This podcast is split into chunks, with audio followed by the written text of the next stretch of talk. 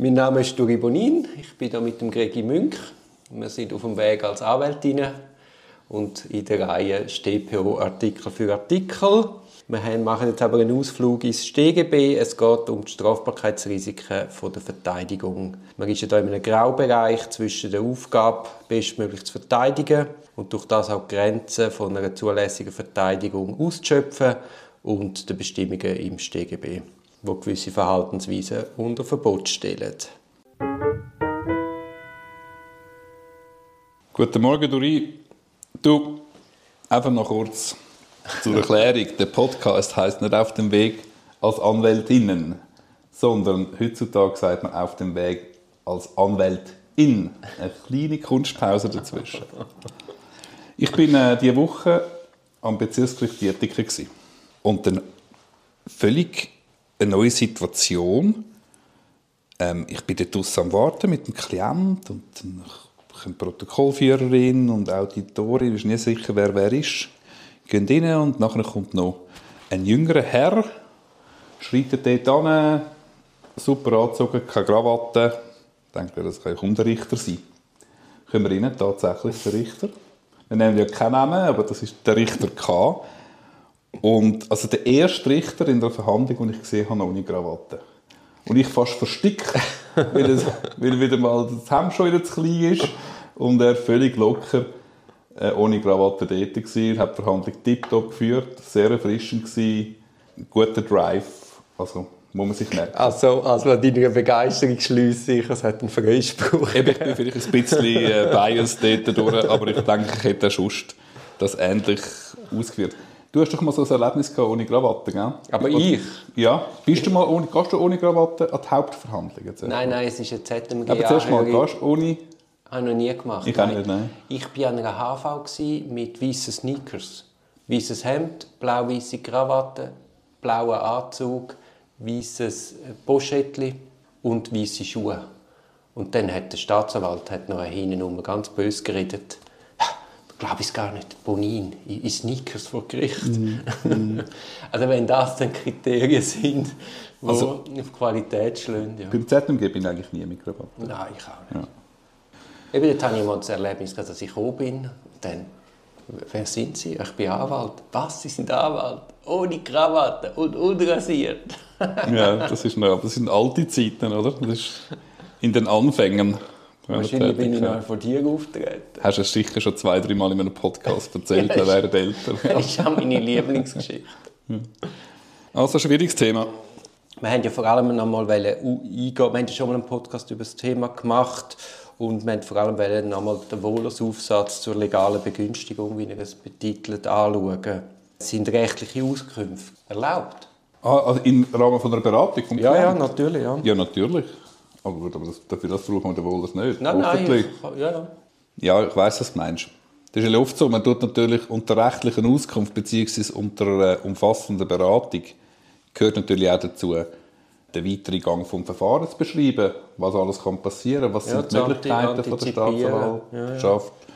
drohen möglicherweise Zwangsmaßnahmen und so eine umfassende Aufklärung ist sogar Pflicht. Du meinst, dass äh, der Klient oder die Klientin etwas daraus zieht, äh, Schlussfolgerungen zieht und sich auf das aber selber begünstigt, aufgrund von dem Ratschlag, äh, von diesen rechtlichen Beratungen. Ja, also genau, also wir sind uns ja einig. Äh, äh, Aufklärung über Rechtslage ist Pflicht. Äh, dass er einen Anspruch hat, dass man informiert, was in der Akte steht, ist auch klar. Also auch über die Sachlage. Auch über die Sachlage. Genau. Also das ist eigentlich die Hauptaufgabe. Und dass man natürlich über seine Rechte aufklärt, wie das Schwiegerrecht, wie eine Straflosigkeit von einer Flucht, auch die Möglichkeit, dass er straflos kann lügen kann. Also das ist ja, das ist auch Teil von der Aufklärung. Also über Verfahrensrecht und Pflichten muss man sicher umfassend aufklären. Genau. Und dann gehört sie auch dazu, und das ist jetzt das, was du am Schluss angesprochen hast, dass man allenfalls mögliche weitere Erweiterungsmaßnahmen mit ihm diskutiert und ihm erklärt, dass das passieren kann. Wie sagen wir eine Hausdurchsuchung? Die Fragen die kommen ja eigentlich immer. Das ist eine Standardfrage der Klientinnen und der Klienten. Oder? Und ich glaube, das Problem vor dort an, wenn es eben nicht mehr eine Aufklärung ist, sondern wenn man dann einen Rat gibt, wie flüchtet sie. Also das geht ja dann nicht mehr. Genau, du kannst natürlich nicht sagen, suchen Sie das Weite, sondern du kannst sagen, was die Konsequenzen sind, wenn man würde untertauchen Wenn einem so Fragen gestellt werden, also ich meine, das Untertauchen und das Flüchten ist ja sowieso in der Realität eine absurde Annahme. Die allerwenigsten Leute flüchten und verlassen ihr Umfeld. Also der Leidensdruck ist in der kürzesten Zeit zu groß und eigentlich in der Regel kann man auch dann auf so eine Frage oder auf so eine Erkundigung eigentlich auch noch ausführen. Schauen Sie, in der Regel verschlechtern Sie Ihre Position massiv mit einer Flucht. Da kann man dann besser Fluchtgefahr begründen. Es ist kein Leben auf der Flucht etc. Also ich denke oft, wenn Sie eben auch fast ein das hören, oder? das gehört genauso zu einer Beratung, eine realistische Einschätzung darüber machen, was es mögliche selbstbegünstigende Handlungen könnte auslösen, nämlich sehr oft eben natürlich zum Nachteil dann ja, ich von der betroffenen Person. Also ich sehe das genau gleich. Also ich habe jetzt in 18 Jahren Berufserfahrung kein einziges Mal gehabt, wo jemand wirklich geflüchtet ist. Genau, also das, ist das völlig, eigentlich. Das genau. ist völlig überbewertet als Haftgrund. Sowieso, das ist ein, ein anderes dunkles Thema. Jetzt triffst du Vorkehrungen in, in, deinen, in deinen Gesprächen, dass du dich selber nicht einem Strafbarkeitsrisiko aussetzt. Also dass du später kannst beweisen dass du eben nur eine Auskunft erteilt hast und nicht einen Rat. Nein. Also ich nehme an, du machst auch Gesprächsnotizen. Du, also so allgemein nicht. Klar gibt es Situationen, wo man sich für sich selber vielleicht eine interne Aktennotiz macht. Für später, aber auch, auch zwecks Erinnerung. Genau, oder E-Mail an mein zukünftiges Ich oder so, um etwas, äh, sich etwas kann erinnern Was ist es? E-Mail an dein zukünftige äh, Ich? Future Me, ja, dass man einfach etwas, jetzt, wenn man den Gedanken gerade hat, an sich selber ein E-Mail schickt, und dann kann man das nachher ablegen und sagen, ah, dort habe ich doch einmal ähm, einen Gedanken gehabt oder einen Input. Also ich mache eigentlich von jeder Sitzung quasi ein, ein Protokoll oder ein Protokoll. Mache ich jetzt nicht so beflissentlich Mhm. wie du. Ja. Okay. Ja. Du, aber eben so Situationen sind ja wirklich, wirklich selten, dass man das Gefühl hat, also ich habe sehr selten das Gefühl, es ist jetzt ein Punkt, wo man sich muss absichern muss. Klar, es gibt vielleicht einmal ein unaufgefordertes Telefonat von jemandem, wo man zuerst gar nicht checkt, um wenn es geht, und dann nimmt man es vielleicht entgegen. Und dann macht man natürlich sofort, dann macht man natürlich immer eine Telefonnotiz, um das können festhalten, wie man dort reagiert hat. Äh, machen wir noch schnell die Information über den Inhalt der Akten. Wir haben es oben schon kurz angesprochen. Genau, also ich meine, der Regel tue ich die Akten mit einem Download-Link am Klient zur Verfügung stellen. Alles, was ich weiss, darf und muss auch der Klient wissen. Es hat teilweise mal so Versuche dass man da Restriktionen erlaubt, dass man sie nicht Dritten nicht bekannt geben darf, aber der Klient zählt sicher nicht als Dritte. Das wäre ja gar nicht zulässig, dass man Restriktionen macht, dass man gewisse Inhaltsfakten hat, die man dem Klient nicht mitteilen darf, kann man sein Mandat gar nicht ausführen. Ja, ja, auf jeden Fall. Und was man einfach nicht machen kann, sind die Originalakten im Aushändigen. Ja, das könnte man jetzt nie sehen. Ja, nein, ich könnte dem nicht Originalakte will ich so schnell wie möglich wieder weg haben. Genau. Du hast es auch schon angesprochen. Also wenn, es hat so, so einen Moment gegeben, wo es dann so Verbot für Informationsweitergabe selbst an Klient verfügt haben. Sind wir uns einig, ist nicht zulässig. Ja, ich kann es nur hören sagen, ich habe es selber noch nicht erlebt. Ich habe ab und zu dann noch die Auflage, man darf es nicht eine Dritte weitergeben, explizit, irgendwie 292 StGB bewährt. Aber Dritte sind sicher nicht eigene Klienten. Ja, ja, nein, ich habe es schon als eigener Klient. Genau, das hast du mir mal erzählt, ja. Und also, ich meine, es ist klar, der Staatsanwalt kann die Akteneinsicht beschneiden. Und ich meine, da bin ich der Meinung, das liegt dann bei ihm. Und er kann dann da nicht das quasi überschieben.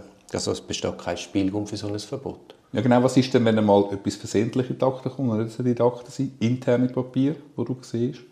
Über äh, die berühmte Anklagethese, die sie gerne erheben, oder interne Memos und so. Also ich bin ganz klar, wir haben eine Unterrichtungsverpflichtung dem Klienten gegenüber. Denke ich mir auch. Ja. Also die Unter Informationskette hat der Staatsanwalt zu unterbrechen und nicht mir. Ja.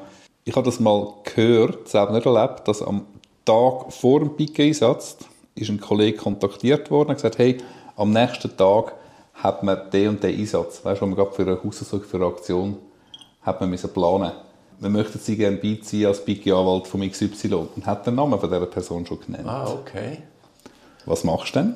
Hast du noch kein Mandatsverhältnis, aber ist es für dich so Geschäftsführung ohne Auftrag? Bist du bereits verpflichtet, eine Mitteilung zu machen aus, äh, aus Interessenswahrung? Das ist eine saublöde Situation. Ich weiß gar nicht, was dort gemacht worden ist, aber das sollte man natürlich als Polizist auf keinen Fall machen. Also neben Amtsgeheimnis noch schon bringt man jemanden völlig in, in Zugzwang. Ja, ich finde es dann auch noch schwierig als Verteidiger, weil du wirst so quasi wie ins Boot geholt. Für Komplizenschaft. Ja, ja, eine Komplizenschaft. Also eigentlich müsste ich sagen, ich kann das, seit ich den Namen weiss, kann ich das Mandat nicht führen, oder? es ist noch kein Klientenverhältnis stand gekommen, aber ich kann auch nicht, nicht informieren, ich muss ablehnen. Das ist mal dann die Mhm. richtige Reaktion. Also ich finde so eine Informationsdivergenz zwischen der Verteidigung und dem Klient, ich meine, das widerspricht ja eigentlich der Beistandsfunktion. Also eigentlich ist wirklich, es ist ja unsere Pflicht, ihn zu informieren, was wir wissen. Ja, da haben wir absolute Einigkeit. Also es- könnten wir als Verteidiger äh, bewusst Beweismittel vorlegen, wo wir wissen, dass sie falsch sind?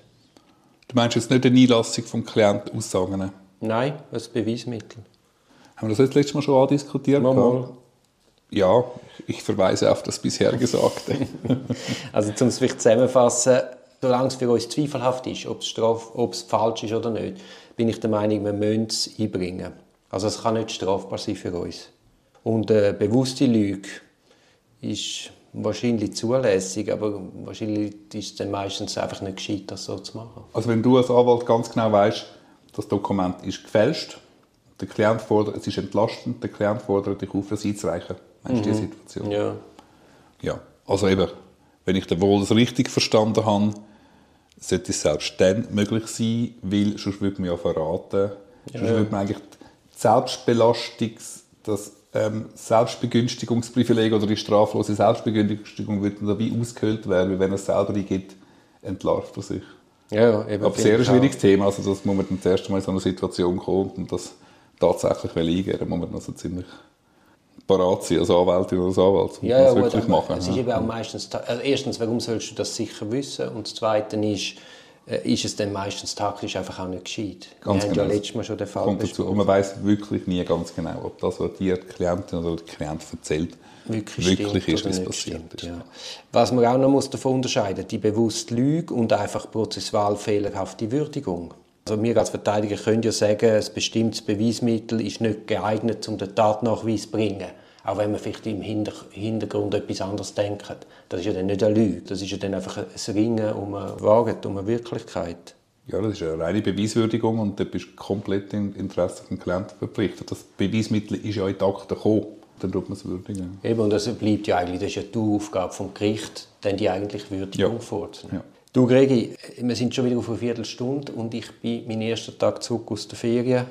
Ich wäre froh, wenn wir nächstes Mal könnten weitermachen Gut.